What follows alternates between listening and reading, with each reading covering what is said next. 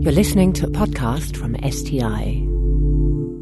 Welcome to the STI podcast. My name is Dr. Katie Turner from the University of Bristol, and I'm going to be talking to Dr. Elizabeth Carlin, who's a genitourinary consultant at Sherwood Forest Hospital's NHS Foundation Trust and Nottingham University Hospitals Trust. Hello, Elizabeth. Oh, hi. Nice to speak to you. So, today I wanted to ask you a few questions about RITA testing. So, um, first of all, is, is HIV still a problem in the UK? Um, well, yes, it is. Um, if you look at the uh, latest figures that are reported from the Health Protection Agency, uh, and these these are based on surveillance reports, and they go up to the end of December 2011. Uh, the figures that they have so far are that uh, 5,600 individuals will be newly diagnosed with HIV in 2011. Um, this is a provisional figure, which is likely to rise to 6,150 after adjusting for reporting delays. Uh, and it appears that 48% of these will be amongst men who have sex with men. So as you can see, although there's a slight fall off in new diagnoses compared to 2010, there's still a significant problem with HIV in the UK. Okay, and what exactly is a RITA test? Well, well, first of all, RITA stands for Recent Infection Testing Algorithm. Um, these these tests used to be uh, uh, referred to as STARHS tests, um, and the STARHS stood for Serological Testing Algorithm for Recent HIV Seroconversion. And the whole purpose of these tests are to try and detect um, HIV that has been newly acquired. Um, so when you look at a, a recent uh, infection testing algorithm test or a RITA test, um, what you're actually doing is you're looking at the sort of natural evolution of HIV infection. So when we're diagnosing uh, HIV, um, we rely on detecting antibodies against the virus. And the HIV antibody response evolves as it matures so that the HIV specific IgM peaks one to two weeks after infection, and IgG increases gradually um, over several months. Now, there are a number of tests that um, have been developed to pick up this uh, particular maturing picture. And one of the RITA tests that's used is an avidity assay, and this, this appears to be um, quite a reliable test. And if you look at avidity testing, effectively this measures the strength of HIV antibody antigen binding. Um, so, in other words, how sort of sticky the virus uh, has become. And the avidity is lower in recent infection and increases in longer standing infection as the strength of the HIV antibody antigen binding uh, increases. And so, are there any particular advantages for um, individuals or wider population in terms of being able to say when an infection was acquired? Well, I think the, the, the important thing to remember is that RITA tests are primarily um, population-based uh, tests or used for epidemiological purposes because if the number of uh, newly diagnosed HIV uh, patients increases, what you don't know is whether just more people have come forward for testing or whether there's a true increase in the number of HIV uh, infections. And so, if you use a RITA test, this will identify the uh, people who have been newly infected, and so therefore will distinguish between an increase in number of HIV um, positive results due to increased testing. And obviously, what we want to do for, in sort of in the wider context, we want to make sure that, patients are diagnosed as early as possible because that avoids uh, patients presenting late with advanced disease, opportunistic infections, and it allows individuals to start antiretroviral therapy when it's, uh, when it's appropriate and necessary. When you actually look at the individuals, if you are, are diagnosed with HIV infection and you're diagnosed early, then it's got a, a major impact in, in um, both your life and also in that of your partners uh, and in the population. Because if the patient's aware of their HIV status, they've got the opportunity to change their behaviour, such as using condoms, reducing the risk of HIV uh, by practicing safer sex, and therefore reducing the risk of others becoming infected. and so reducing the risk of increasing HIV infection in the community. And uh, as I understand it, people who are at the beginning, early stages of HIV infection actually have a higher transmissibility than later on. Is that? Yes, that's right. It does in part relate to how high your HIV viral load is. So you, you can increase your transmissibility whenever your viral load is high. And certainly in the newly acquired in HIV infection, the HIV viral load uh, is usually high. And it's certainly um, clear that there are high rates of HIV transmission in early HIV infection, and that a higher proportion of sexual partners of individuals with recent HIV uh, infection test positive uh, for the virus compared to those with a longer standing infection. so this gives us a real opportunity, um, if we detect uh, patients at an early stage, to focus on partner notification and testing of those partners. So that all sounds fantastic, but are there are there any problems with the with these RITA tests? It's, it's important to remember that, as I, I said before, that RITA tests are primarily used for population testing, um, and really using them uh, to give some idea of when an individual patient may have acquired the HIV uh, infection relies on extrapolation, and there are potential inaccuracies with this. Firstly, there can be patient to patient variation in the immune response, and also HIV antigenicity can vary.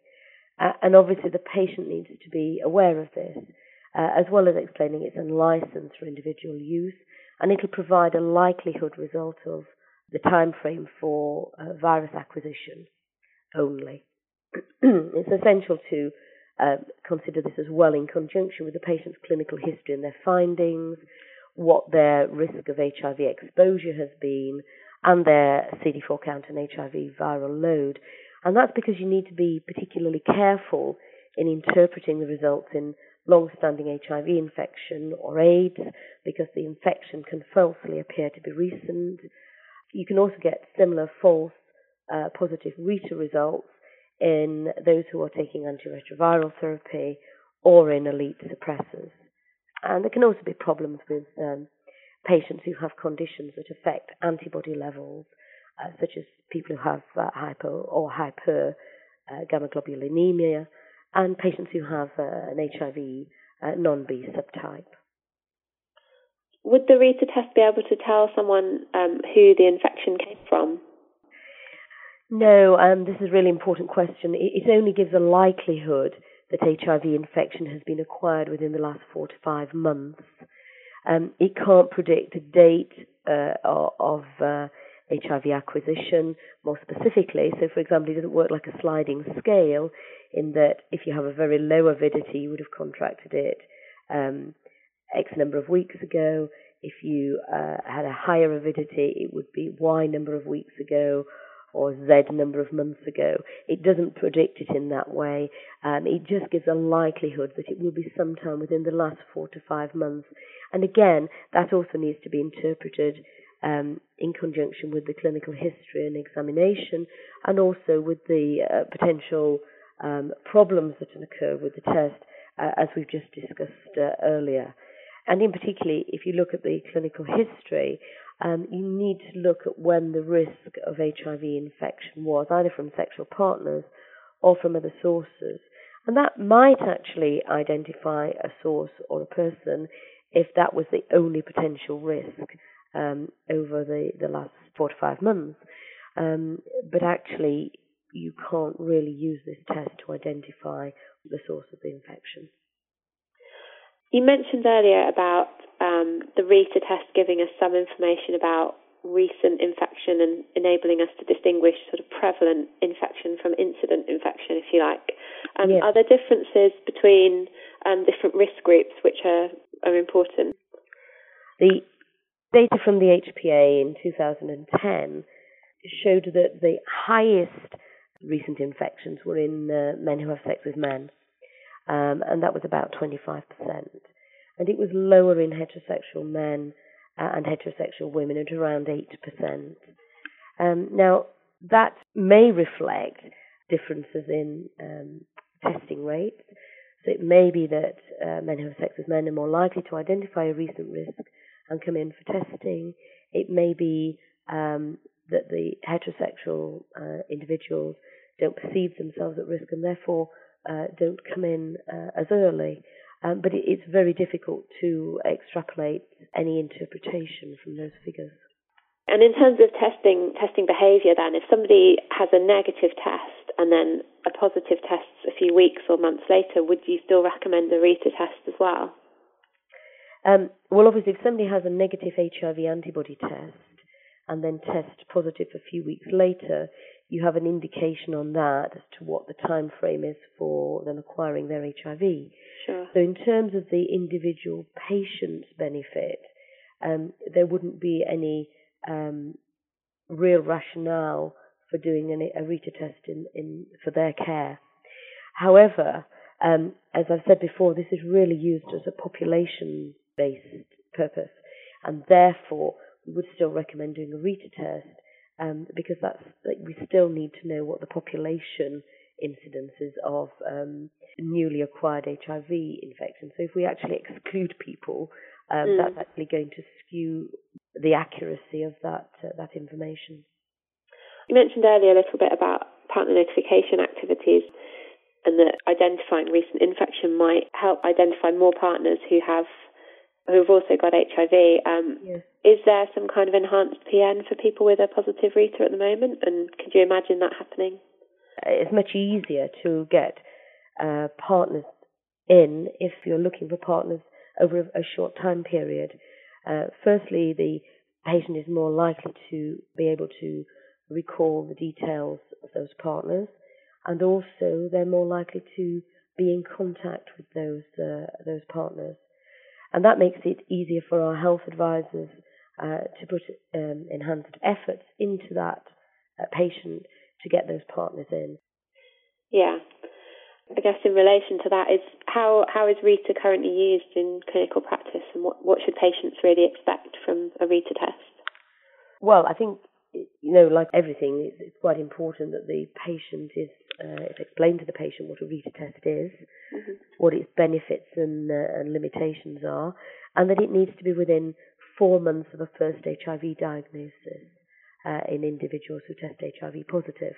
So it's not appropriate for someone who's tested uh, previously to have this test to try and identify when they uh, they contracted the HIV uh, infection.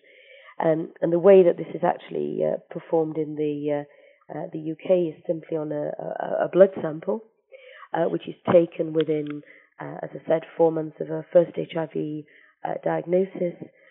We only need a small amount of blood, and that is um, centrifuged locally and then separated and sent off to the to the HPA, and the result um, comes back usually uh, within the next couple of weeks, uh, and then that information can be uh, given to the patient. But it's obviously really important that you explain to the patient what the benefits and limitations are uh, before you get them coming back for the result, because what you don't want uh, to do is for this to be taken as I definitely contracted this infection within the last four to five months, because obviously it's only giving a likelihood that it is likely they contracted it within the last four to five months um, rather than a definitive result. So, we've talked a lot about um, identifying recent infection and why that's important, but my concern is that we know how to prevent HIV, and should we be not worrying so much about diagnosing recent infection, but really preventing preventing infection from occurring in the first place? Well, obviously, I mean, that is one of the mainstays of uh, HIV prevention. And there's no doubt that consistent and correct condom use is essential in uh, reducing the risk of uh, both acquiring and transmitting HIV. Uh, and there are obviously also other behavioural changes which will um, help to uh, prevent HIV. Therefore, it, it is really important to continue with HIV promotion and education work. Um, but as we've just said, in respect of an individual patient, we take uh, multiple aspects to manage that patient's care. So we look at the clinical history, we look at the examination, we look at blood results, etc. And this is much the same uh, um, way that testing for HIV works. Yes, we need to do the prevention and education, but we also need to supplement it by diagnosing those who are infected with HIV.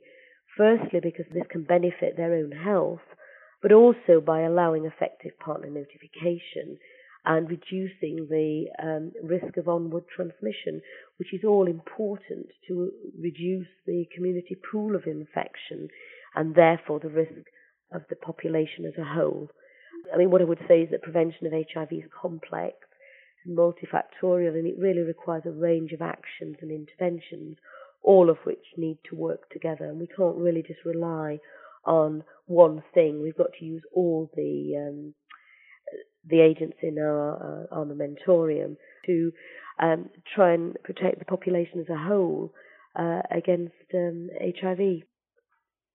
Do you envisage that Rita tests could improve to the point that we might be able to identify a date of infection? Yeah, I mean it's difficult to uh, to, to, say on that. I mean, I, I, certainly at the moment um, that isn't possible, and even within the four to five months, it's simply just a likelihood rather than an, an, an absolute.